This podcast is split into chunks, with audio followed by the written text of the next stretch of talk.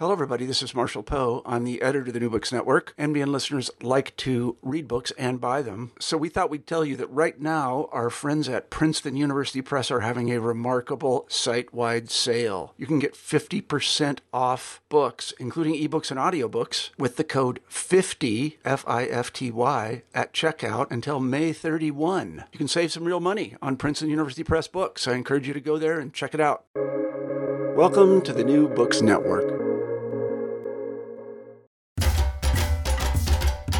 Welcome to Ufahamu Africa, a podcast about life and politics on the African continent. I'm Kim Yi Dionne, one of your hosts, and I'm here with my co-host, Rachel Beatty Riedl. Hi, Rachel. Hi, Kim, and hello to our listeners. So, this week we feature a really urgent and informative conversation that I had with Nisrin Elamin, who is an assistant professor of anthropology at the University of Toronto. Um, her work investigates the connections between land, race, belonging, and empire making in Sudan and the broader Sahel region. And she's currently working on a really fantastic and interesting book project based on 15 months of ethnographic fieldwork in central Sudan, which examines the ways landless and landholding communities are negotiating and contesting changes in land ownership prompted by a recent wave of domestic and Gulf Arab co- corporate investments in Sudanese land. In our conversation, we focus on the conflict in Sudan, the meaning, the causes, and what's happening. I'm really grateful that you got to chat with Nisrin Elamin last week and that we'll get to share that conversation you had with her. I've been following her work ever since she was a graduate student, actually, and she had co written a piece with Zachariah Mampilly about protests in Sudan, right? Years ago, right before the current conflict broke out, right? Where there seemed to be this really incredible popular movement towards democracy. Um, it was just a great piece on why we shouldn't call these protests bread riots, um, why there was something much more, and and um, and I've really just ever since then, you know, years ago, I can't even remember what year it was. It was so long ago, published in the Washington Post, but ever since then, um, I've known her as this voice that we should be listening to um, because she's an expert on the major political and social issues facing Sudan and Sudanese people and she's also close to the situation personally, which is a rare combination. Um, I know that you had some follow up with her after the conversation, and she pointed you to some more resources. Can you share those with our listeners who are interested in knowing more and, and ways to support those in need? Absolutely, Kim. And so she pointed us to Radio Dabanga, which is an excellent source of news on Sudan in English, and Sudan Tribune if, and if people wish to donate to Sudan Solidarity Fund, they can go to the website darfurdiaspora.org. We'll post these links on our show notes. She also mentioned that an important advocacy ba- page is keepeyesonsudan.net. So these are ways in which people can keep informed, but also uh, help the situation uh, in terms of providing aid and support to those who are uh, really very much in need. Right. So often when we read about conflict in the news, we're thinking about kind of the, the key players who are making decisions about the movement of security forces or um, rebels or soldiers, right? Whoever the combatants are. And we forget about people, right? The people who are themselves experiencing conflict firsthand. And so these resources that she shared with us, I think, um, can give can give our listeners a chance to think from that perspective, right? The the people who are navigating the um, the very difficult and tragic nature of of this ongoing conflict. Mm-hmm. Now, I want to bring our listeners' attention to a piece in Foreign Policy written by Clayton Boeyink, a research fellow at the Center of African Studies at the University of Edinburgh, and Stephanie Schwartz, an assistant professor in international relations at the London School of Economics. Now, the piece is titled "Tanzania's Threat to Expel Burundians Sets a Dangerous Precedent." In this piece, Boeyink and Schwartz write about how the Tanzanian government has renewed threats to forcibly repatriate more than 100,000 Burundian refugees if they do not return to Burundi voluntarily. In addition to fleeing Burundi multiple times, many Burundians have also been displaced from Tanzania, the state that's provided them refuge.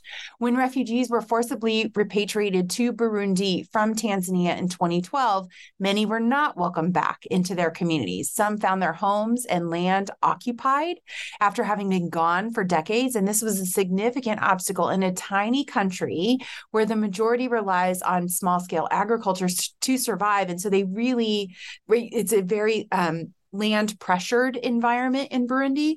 Other returnees ended up in something called peace villages where living conditions were pretty dire. Competition for land often turned violent and when another crisis came around in 2015, many of these returnees were among the first to flee Tanzania again. Now, Stephanie Schwartz's research has focused on this issue of kind of movement of Burundian refugees and the conflicts surrounding land. And I would point our listeners in particular to her 2019 research article in International Security titled Home Again Refugee Return and Post Conflict Violence in Burundi. Um, and again, we'll link this study in um, in the show notes as well. In that study, Schwartz found return migration creates new identity divisions based on whether and where individuals were displaced during wartime. So these divisions, right, whether you, you know, were a person, a Burundian who left for Tanzania or a Burundian who stayed, right, these these identity divisions became new sources of conflict um, when local institutions such as land codes, citizenship regimes, or language laws yield different outcomes for individuals based on where they lived during the war. Now, for that article, Stephanie collected ethnographic evidence in Burundi and Tanzania from 2014 to 2016, and that data shows how the return of refugees created violent rivalries between Burundian returnees and the people who didn't leave Burundi. Consequently, when Burundi faced this national level political crisis in 2015, the prior experiences of return shape both the character and timing of outmigration from Burundi. And so that research that Schwartz did, Schwartz did is essential for understanding why this latest move by the Tanzanian government matters. She found then and she cautions us now that reverse population movements can shape future conflict. And this is why breaking the cycle of forced repatriation, right, the cycle of return and repeat displacement is essential to preventing conflict in the future. Yeah, thank you so much for sharing that with us. I mean, we definitely kind of have this the sense of uh, how this happens across space and time, and so it's really useful for us to see this historical example and to be able to trace the consequences of such forced repatri- repatriation um, as in real time these policies are, are being debated once again. Um, I also wanted to provide our listeners a quick update on the elections in Madagascar that we chatted about last week. And we gave kind of the context of the opposition and the um, incumbent president. Um, President Rajoelina, who is running for a third term. So the elections were were held this week for president.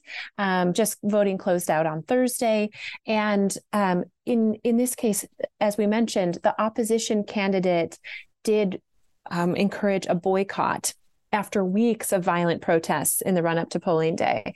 And in particular, the boycott um, was issued in, in part because of their uh, the contention that the Electoral Commission uh, needed to be changed and that a special court should be set up to hear vote disputes and um, that the vote itself should be postponed because of irregularities and concern over the eligibility of the incumbent president in this third term. So the opposition had their set of concerns. Um, and it, then ultimately, since those concerns were not heeded after following weeks of marches and protests, um, the opposition called for a boycott. And indeed, that's what the voting turnout looked uh, like. Um, election, the election itself unfolded peacefully because most people stayed away from the polls. Um, there was low, low key security presence across the capital, but the general election was marked by low turnout. So there were some lines in areas that were strongholds for the current president Rajoelina, um, and that looks like it was about a 30% voter turnout in those stronghold areas for the incumbent, whereas just about 15% in opposition strongholds. So this really is quite low turnout, signaling broader public dis- disdain towards the vote and the process and the kind of set of options and choices that they've been given. Um, Rajoelina himself dismissed these calls for delay as a political tactic and warned opponents that trying to prevent people from voting was unlawful. The vote was held. And while we don't yet have um, final results from the Electoral Commission, uh, we can um, estimate from this generally very low turnout that the results will be overwhelmingly in the president's favor. Right. And so he's allowed to seek a third term? This isn't extra constitutional for him to do? Right. So there are these debates over the constitutionality of such a term, but because of the breaks in his former uh, period, um, he's making the claim uh, along with the courts that he's eligible you know, this is like the tactic that we've seen across many different incumbents who use either constitutional changes or breaks within their uh, ruling, um, their regime, their rule, um, to to be able to contest again according to maybe the letter of the law, but not necessarily the spirit. Spirit of it, yeah. That's um, that's interesting, right? Um, it's amazing to me men who lose the audacity they have, right? To be like, oh, well, actually, I'm I'm pretty awesome at this. And uh, even though I lost, um, I recently, should have another go. Yeah. um, so okay, that's um that's we'll, we'll continue to follow um, what happens uh, and we'll see you know what exactly we you know how many people turn out to vote and and what the the um, the final count looks like. Exactly. Um, and until we have that, let's have a listen to Rachel's conversation with Nisrin Elamin.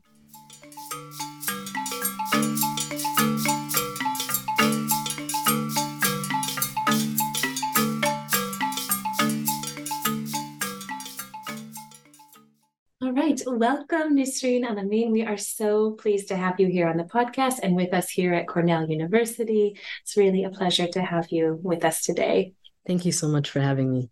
So I'm particularly I'm glad that we can have this conversation because we would love for you to explain to our listeners a little bit about what's happening in Sudan, to put into context um, the conflict that we are not necessarily reading enough about in the newspapers and mm-hmm. hearing about uh, through the media. So, can you tell our listeners kind of how you would describe what's happening now and how you might root it in longer histories of, of um, Sudan?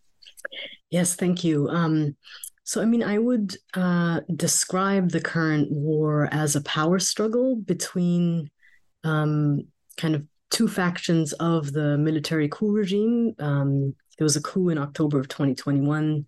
Um, and in April of this year, um, essentially the, the, the Rapid Support Forces, which is a state-sanctioned militia, and the Sudanese armed forces um, you know, started fighting uh, in the capital, Khartoum, um, and vying really for economic and political power um, of the country uh, as we were coming closer to, um, you know, a potential sort of tilting uh, during the transitional period of power towards civilian civilians. Um, and so part of how people explain uh, what triggered this is that um, there was an agreement in December um, of, of uh, 2022 that essentially outlined uh, how the army was going to integrate uh, the rapid support forces into its ranks. Um, and also, um, the agreement also had some uh, provisions around uh, military elites handing over uh, or giving civilian oversight over uh, companies that they were owning. So, just for uh, your listeners to know, about 80% of Sudan's economy is controlled by um, military elites. On the one side, you have um, the gold trade that is mostly uh, controlled by the rapid support forces. And on the other hand, you have about 200 companies uh, controlled by uh, elites within the army, um, construction, rubber, wheat, um, uh, and other commodities. Um, and so there was a kind of push during the transition to really have those companies be, you know, overseen by civilians. Um, so I think those two things triggered it. I mean, there's much larger kind of underlying issues that caused this war, and I would describe it as a long war that really started um, in 1955, right, with the beginning of the South Sudanese War. We could even trace it further back to the 19th century, but um, yeah, I think that's that's how I would describe it. And I I wanted to maybe read a short excerpt um, from something that. I wrote recently uh, to kind of just yeah historically situate this. Um, so Sudan's December Revolution, um, which started in 2018, is often compared to Sudan's 1964 revolution, sparked by clashes between students and police at the University of Khartoum before mushrooming into a kind of broader movement that toppled Aboud's military regime, or to the 1985 revolution triggered by price hikes that toppled uh, Jahfar Numeri's regime.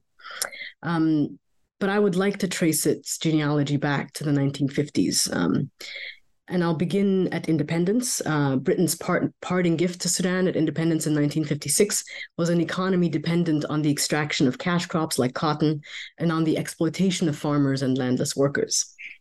And a political system which was constructed to serve the interests of a riverine central Sudanese elite at the expense of the South and other peripheral regions, but also of a rural population that sustained this extractive, export oriented economy. Some of the initial forms of resistance against the new post colonial state unsurprisingly came from tenant farmers who organized to demand, among other things, a greater share of profits as world cotton prices plummeted. A strike took place on a cotton scheme near Kosti shortly after independence, and the state responded with extreme violence. Over 300 striking tenant farmers were shot on the fields or suffocated in detention cells. Um, elders in my family are still haunted by the tragedy of farmers suffocating in overcrowded, kind of poorly ventilated cells.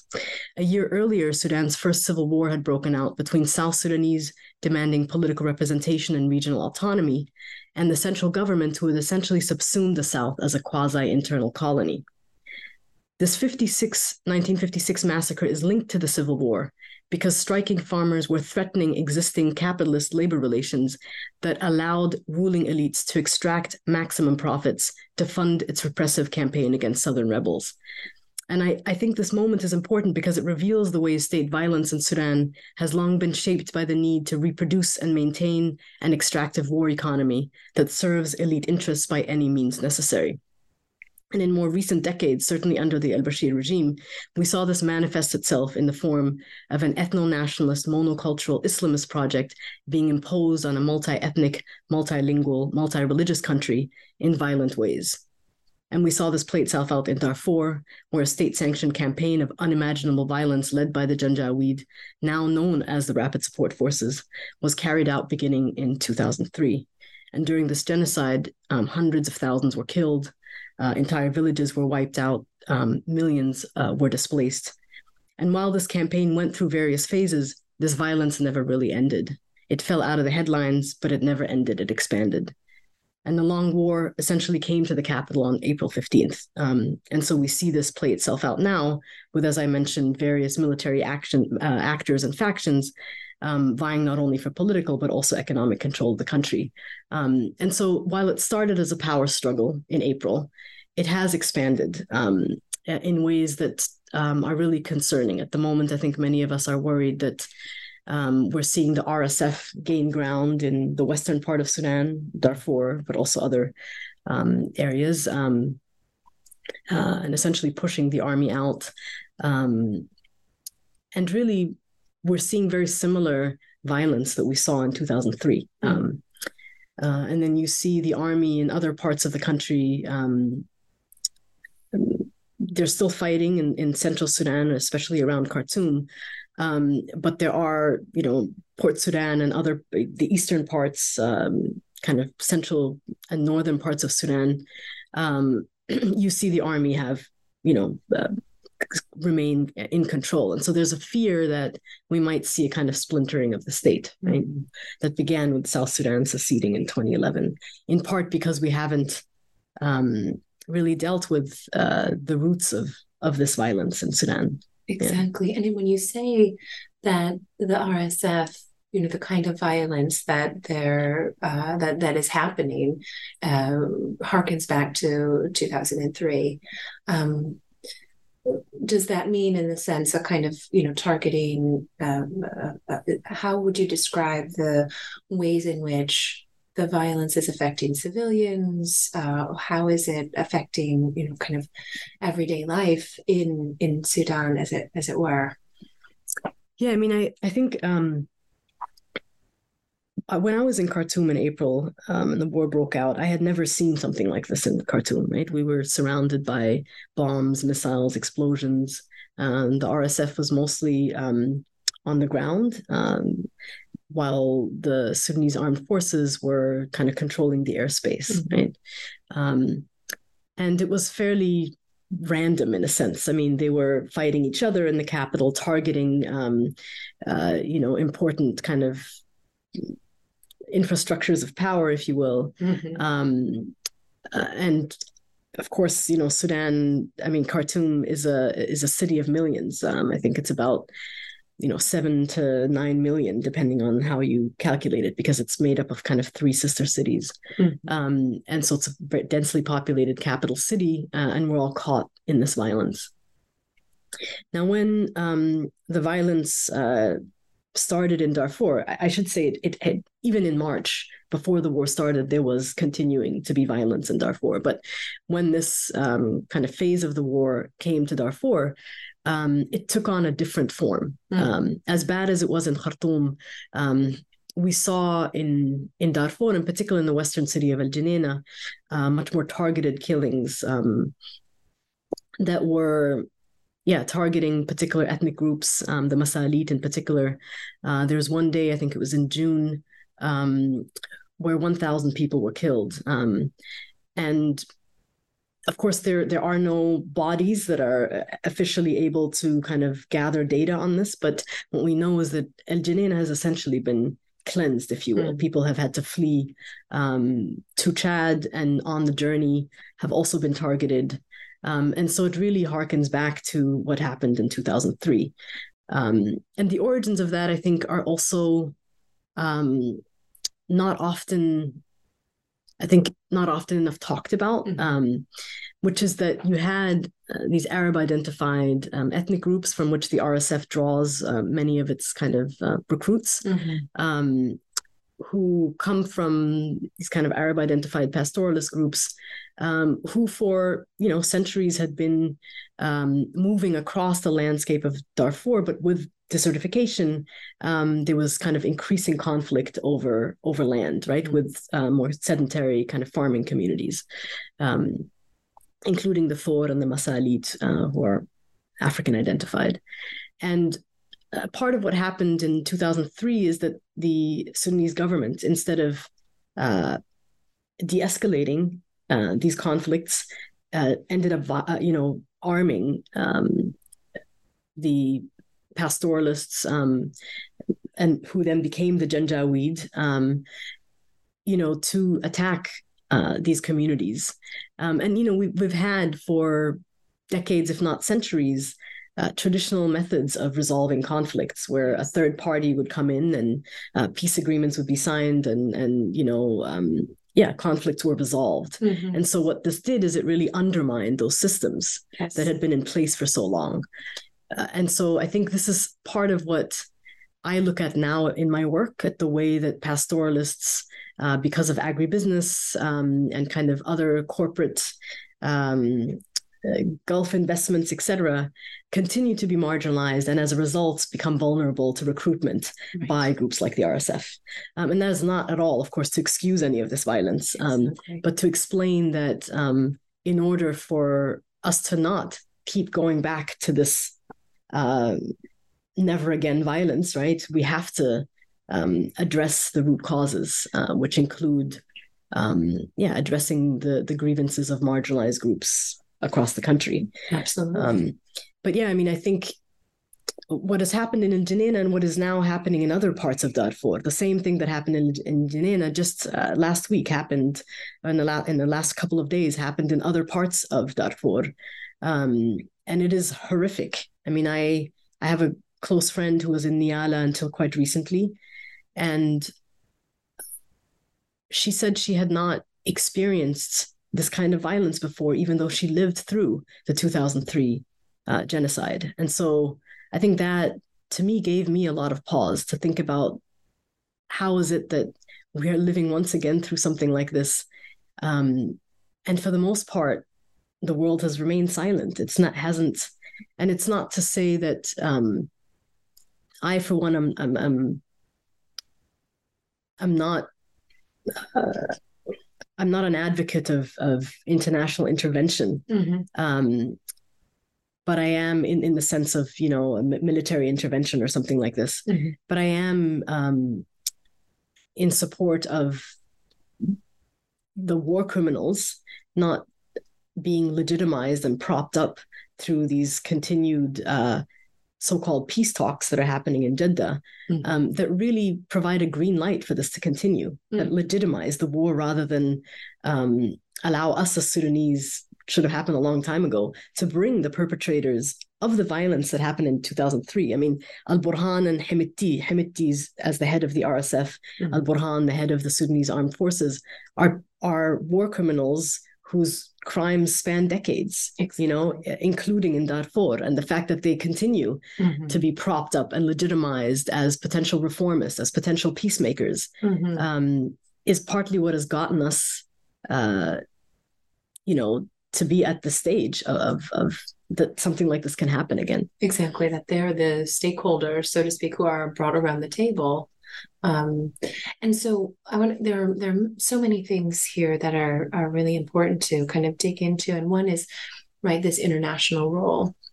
And while um, you know there's a there's a, a big scale um, on the spectrum from international intervention to what we might think of as um, using international um, forums for justice or thinking about the kinds of dialogues and who's involved around um, peace to um, on the other end of the scale just like mere awareness of what's happening concern right knowledge.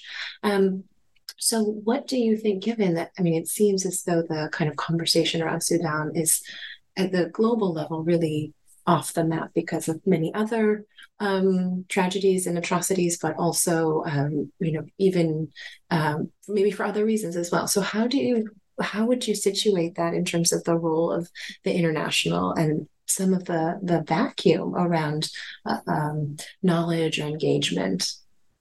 Yeah, that's a great question. Thank you.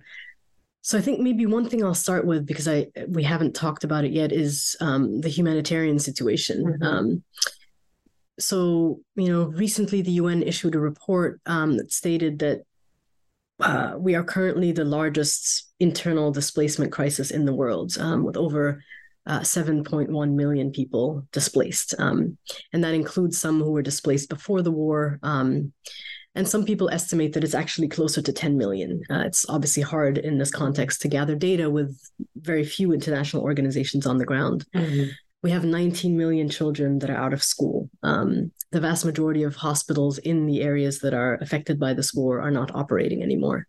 Um, I have relatives who are uh, remain in and around Khartoum who are diabetic, for example, who cannot access medication. Mm. There are people who are dying of malaria because they cannot access medication.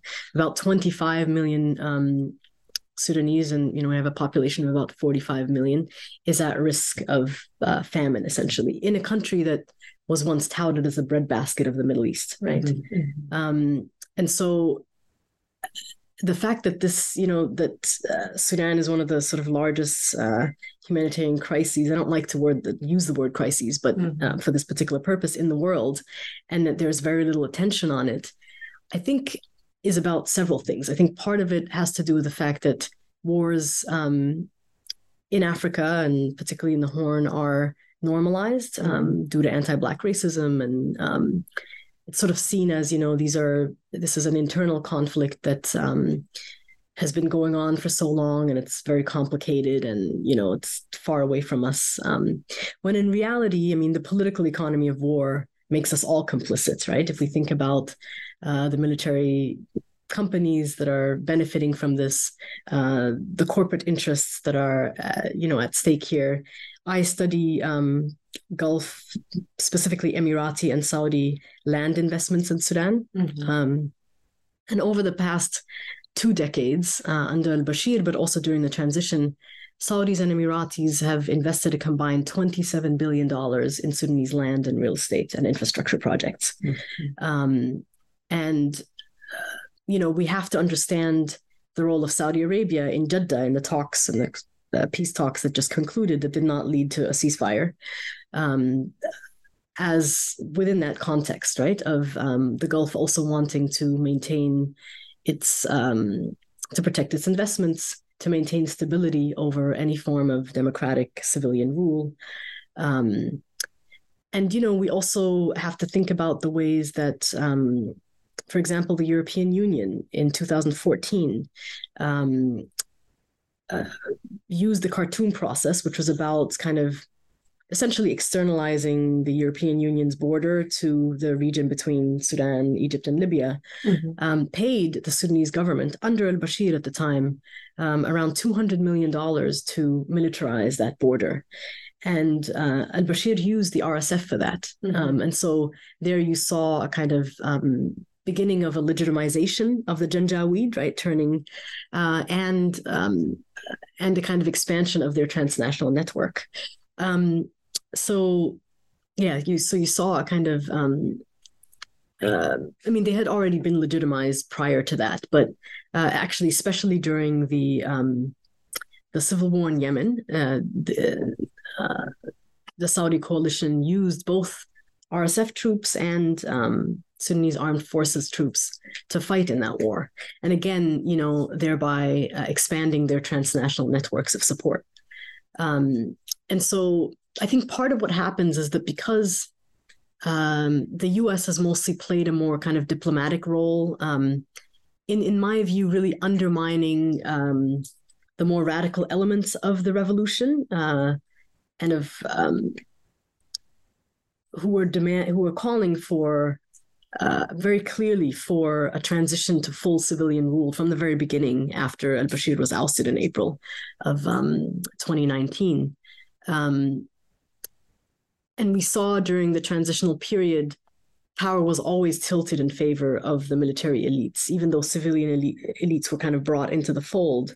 Um, and the United Nations, um, under kind of you know the U.S., uh, the U.K., United Arab Emirates, um, uh, were essentially during the transitional period um, not only sidelining uh, neighborhood resistance committees, for example, which are these um, grassroots uh, committees at the neighborhood level that uh, formed really in the kind of Arab Spring 2013 moment. I mean, they have their origins traced back even further, but um, to mobilize people in protest against the state, but we're also filling um, a kind of vacuum left behind by an essentially absent state um, to provide yeah services and support to people in their neighborhoods.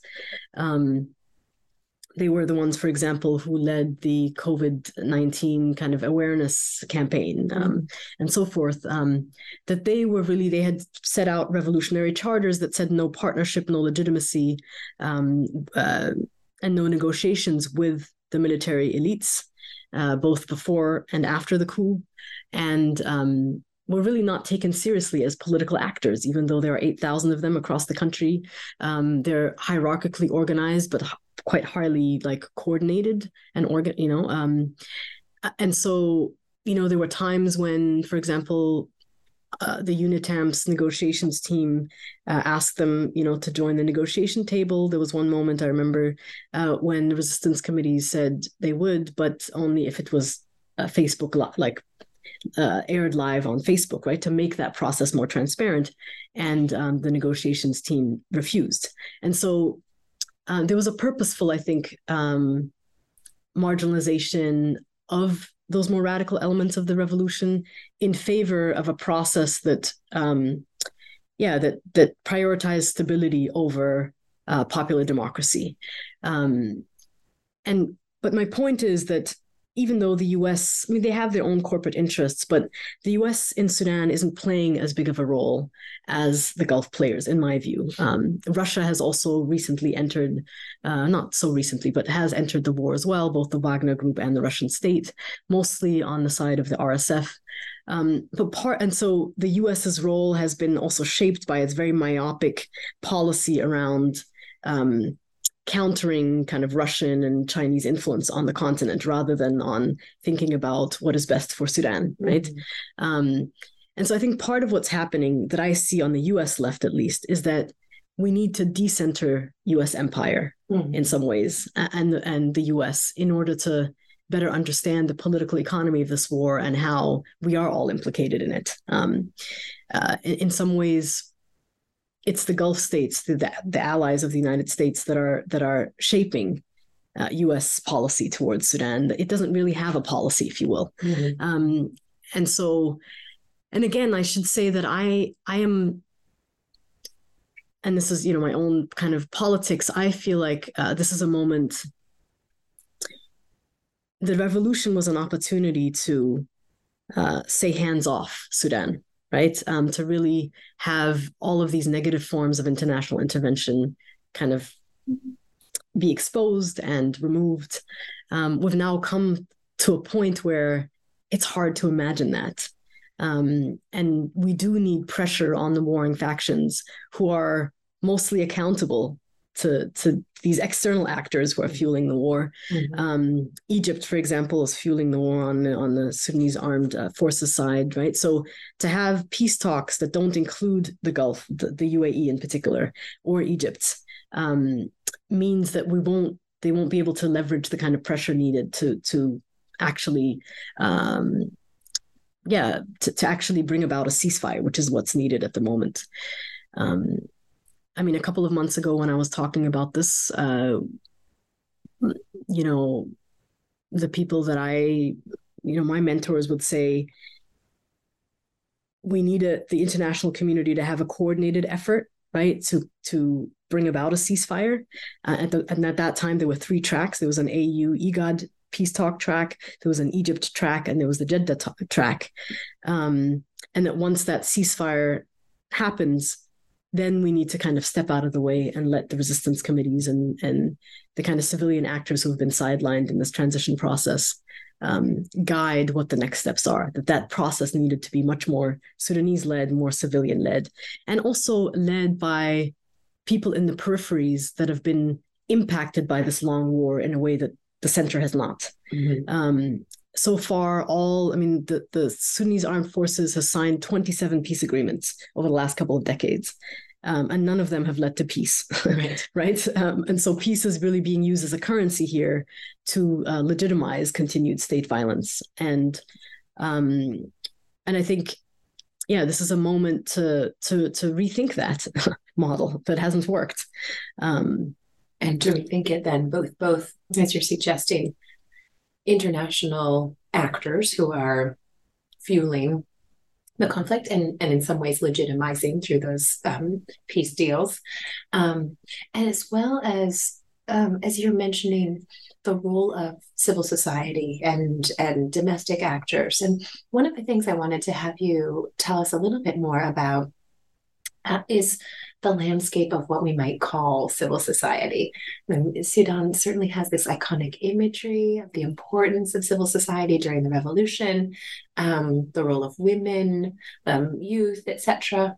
Um, but then also, as you're saying, there's so much about organization through the neighborhood groups, um, the neighborhood resistance committees, um, and those seem to my uneducated eye like very interestingly structured and in a way that maybe is distinct from what we think of as kind of formalized NGOs and um, more politicized or institutionalized internationally linked um, civil society groups um, that often maybe become detached from a more grassroots politics needs social services.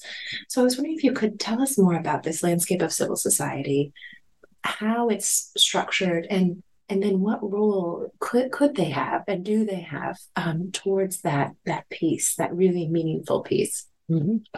yeah no that's a very important question. Um, especially because I think in many ways the Sudanese revolution could and has um, served as a model um, for what popular democracy um, and a kind of challenge to elite politics in the region might look like. Um, so, I mean, I should start by saying that the Bashir regime, when it came to power in 1989, um, one of its mandates um, was to really um, decimate and um, kind of undermine uh, trade unions and kind of civil society, the vibrant civil society mm. uh, that um, in the past had challenged uh, military rule.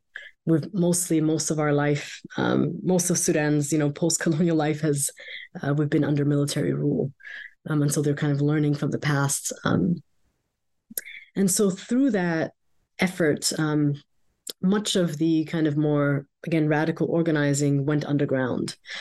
Um, the 90s was a particularly brutal era of uh, repression um, where people were tortured, prison, imprisoned. Um, many people went into exile. Um, and we saw a kind of parallel uh, emergence of a kind of civil society that was very much controlled by the state. Um, so NGOs that were really state entities in a way that would be registered through something called the HAC, um, which is an agency that um, yeah legitimizes NGOs, etc. Mm-hmm. Um, but again, parallel to that, you did see the emergence of um, kind of civil society that, in many ways, resisted NGOization, mm-hmm. right? That um, so these neighborhood resistance committees, especially um, over the last decade, um, also unions. Uh, I work in uh, rural parts of Sudan where there are definitely neighborhood resistance committees, but there are also other civil society formations like unions, like this farmers union. It's an independent union that kind of emerged uh, in response to the kind of more government um, affiliated uh, union um, to really challenge um, the government's practice of uh, privatizing and pushing neoliberal reforms in the agricultural sector mm-hmm. uh, that forced a lot of small farmers into debt, um, who then sold their land to state elites um, as part of their project of um, attracting Gulf investors, for example. Um, and so uh, you also have uh, in this region of Sudan called the Jazeera, which is kind of like a delta um, right south of Khartoum, very fertile area of land. Um, most of the labor performed on those farms is performed 70% of it is performed by landless farm workers uh, some of whom are displaced from the various regions of sudan that had been at war um, but also you have a community of people who are sudanese but originally from uh, northern nigeria so they're hausa um, who settled eh, when the British established uh, the Jazeera scheme, um, kind of recruited, they were on their way to Mecca and, and stayed. Um, and so they have their own associations that are very much challenging uh, the legal framework that um, we inherited from the British um, that has allowed the state to dispossess people of their land. Mm-hmm. Um, and so um, there are, I think, these really vibrant kind of civil society formations. In fact, the period between uh, the the ousting of al Bashir in April of 2019 and the October 2021 coup saw an unprecedented number of civil disobedience kind of organizing from communities in South Kordofan successfully organizing against um, mining companies and their use of cyanide and mercury. Mm-hmm. Um, to the teachers union in Darfur, uh, organizing strikes, port workers in Port Sudan, um, uh, organizing against the privatization of that port. There have been many people who have been the, the Russians, the uh, Turkish um, uh, government has tried to kind of um, acquire parts of that port, and you know, um, so they've organized against that, um, and so uh, there have been the longest worker strikes in Sudan's history during this period as well. So I think what we really saw during the revolution was a kind of politicization of civil society um,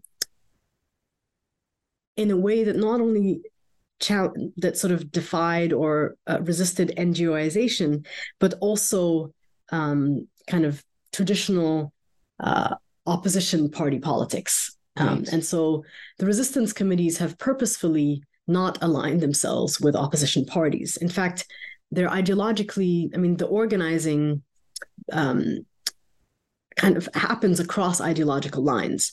And the committees are quite different, you know, whether because there are some in very wealthy neighborhoods in Khartoum, and then there are some in, you know, uh, more rural parts of the country or, uh, you know, in cities uh, in Darfur, where um, the analysis, the political analysis around what needs to happen for Sudan to finally become free, if you will, um, and and fully democratic, is different, right, based on people's relationship to the state and state violence. Um, so, I think you know um, what's important for me uh, for people to understand is that um, these same resistance committees that were not taken seriously during the transition as political actors are now essentially doing the work of an absent state and of an absent international humanitarian uh, community, mm. right? In the areas that are most um, kind of hard hit by the war, uh, Khartoum, Darfur, uh, Kordofan, um, they members of resistance committees have organized something called emergency response rooms.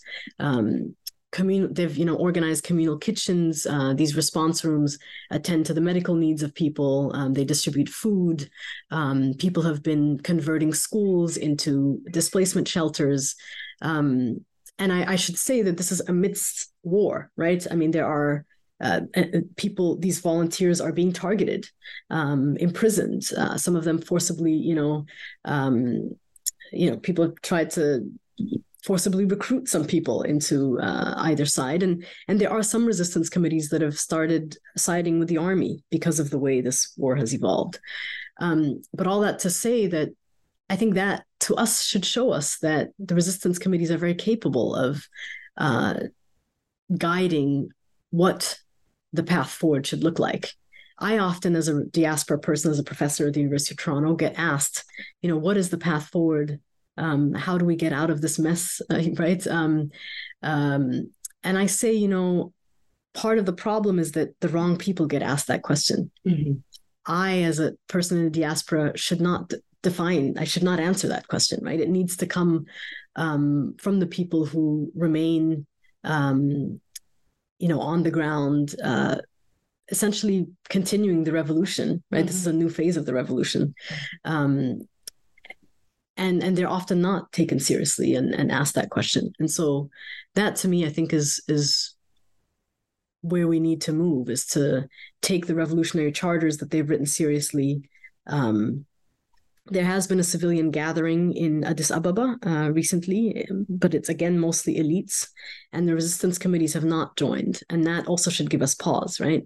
It sh- we should be asking um, what kind of forms need to be established for resistance and under what conditions, right? Under what terms um, do they need to be created in order for resistance committees to participate, right? Members of the resistance committees, some of whom are now in exile. Um, yeah. Absolutely. I mean, it's it's really important, fascinating how the resistance committees themselves have been organized and what work they're doing under very difficult conditions. Um, one of the other things that you've mentioned that I wanted to just dive into a little bit further is um, your use of the term kind of Arab identified or, or African identified um, communities. I wanted to discuss with you a little bit more about identities. Sure. Um, because I think it's really a, a key from again from the outside or how things are painted you know uh, well outside of the the context um there's uh, there have been these tropes or narratives around um, arab versus african and i think part of what's interesting about your work is an, an effort to trouble or destabilize and redress such markers as arab and african um, which is i think much more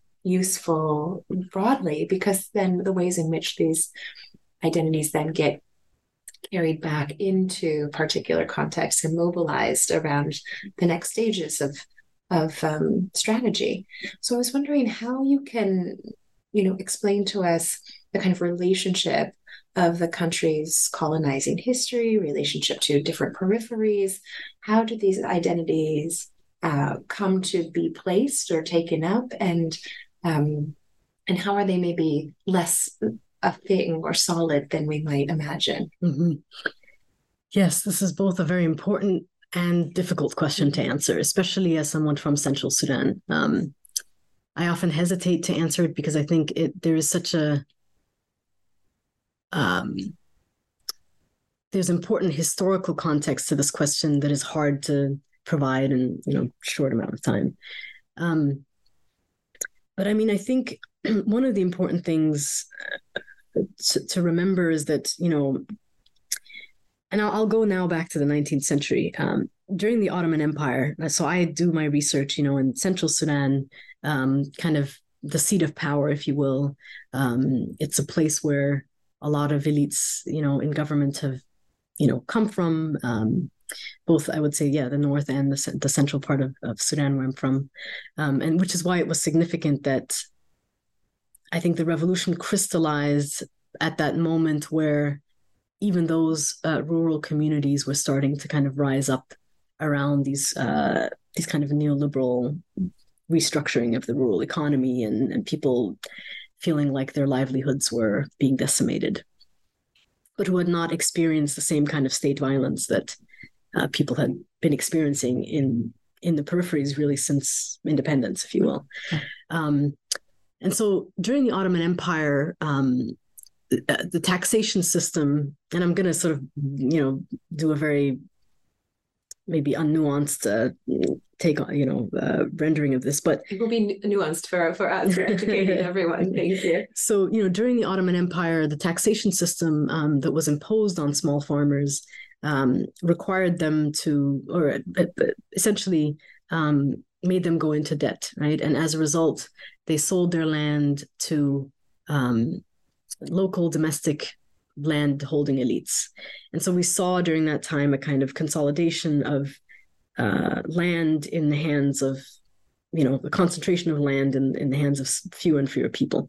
And those same people um, who were dispossessed in that process uh, became slave traders, um, and captured. Um, you know, people in the South um, brought them up uh, to this um, region of the country um, who then became workers, you know, enslaved people um, working on these plantations, essentially.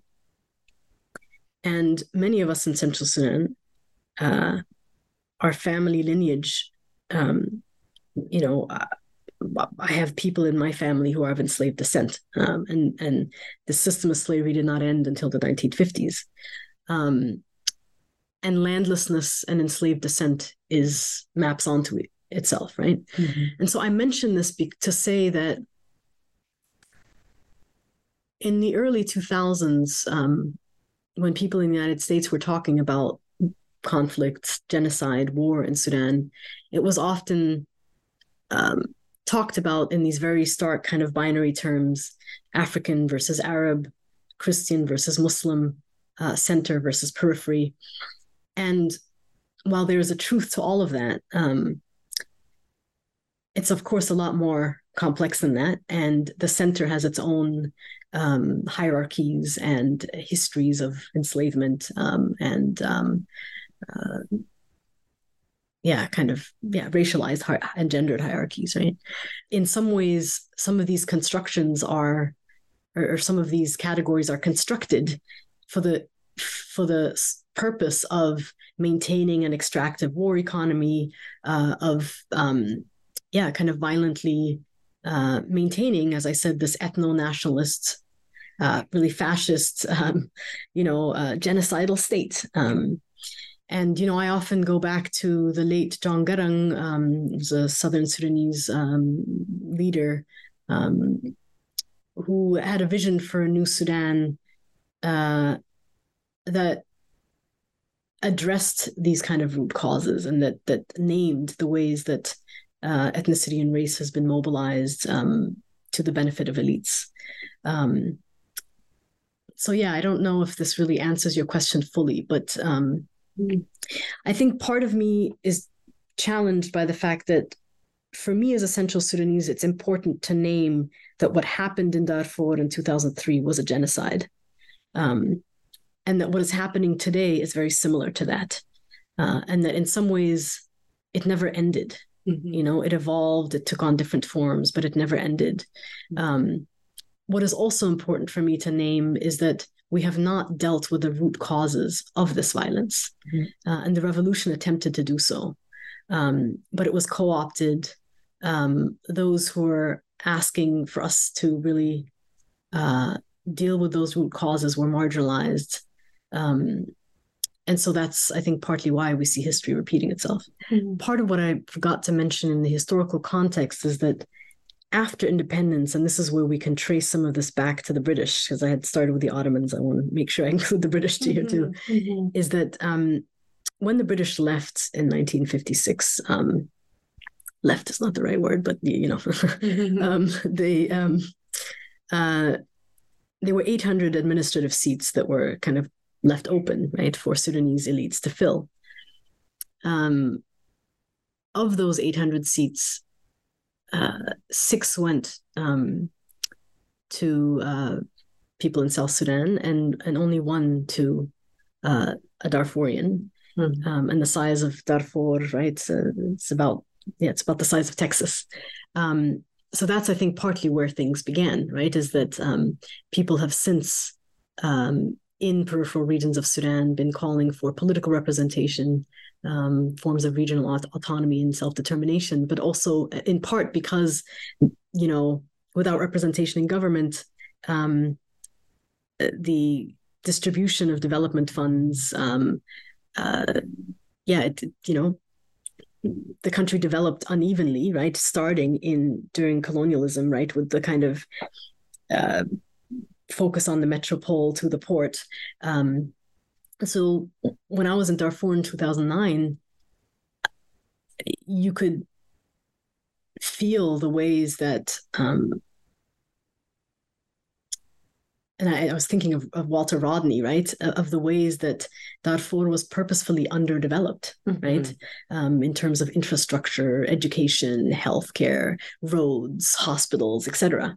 Um, and so I think, again, part of what John Garang was articulating in the New Sudan is how we can construct citizenship in a way um, that everybody is equal, right? Mm-hmm. and that maps itself onto race and gender and class and so mm-hmm. forth. Yeah. In some ways, you know that um, the desire to co-opt or or move beyond the revolution for for power to reestablish itself in slightly shifted um, forms uh, um, you know as you say the the underlying currents um, have not been addressed and so um, while the the moment that brings us here to talk together is one in which there is this really horrific violence and state um, um, um, led violence from a long period of time.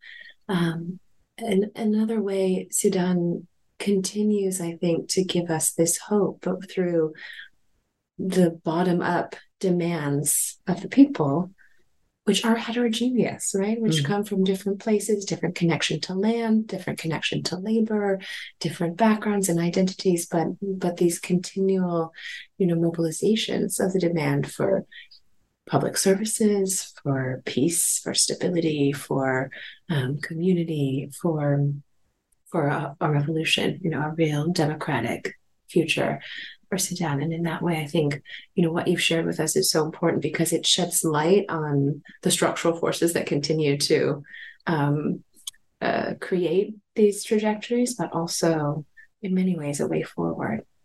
Thank you so much. Thank you so much. Yeah. Thank you.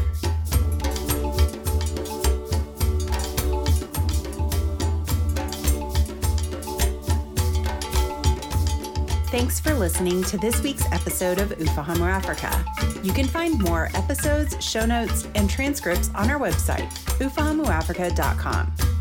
This podcast is produced and managed by Megan Demint, with help from production assistants Chukwufunanya Ikechukwu, Alex Kozak, and Ami Tamaklo. We are generously supported by the Carnegie Corporation of New York and receive research assistance from Cornell University and the University of California, Riverside. Our music is courtesy of Kevin MacLeod. Until next week, Safiri Salama.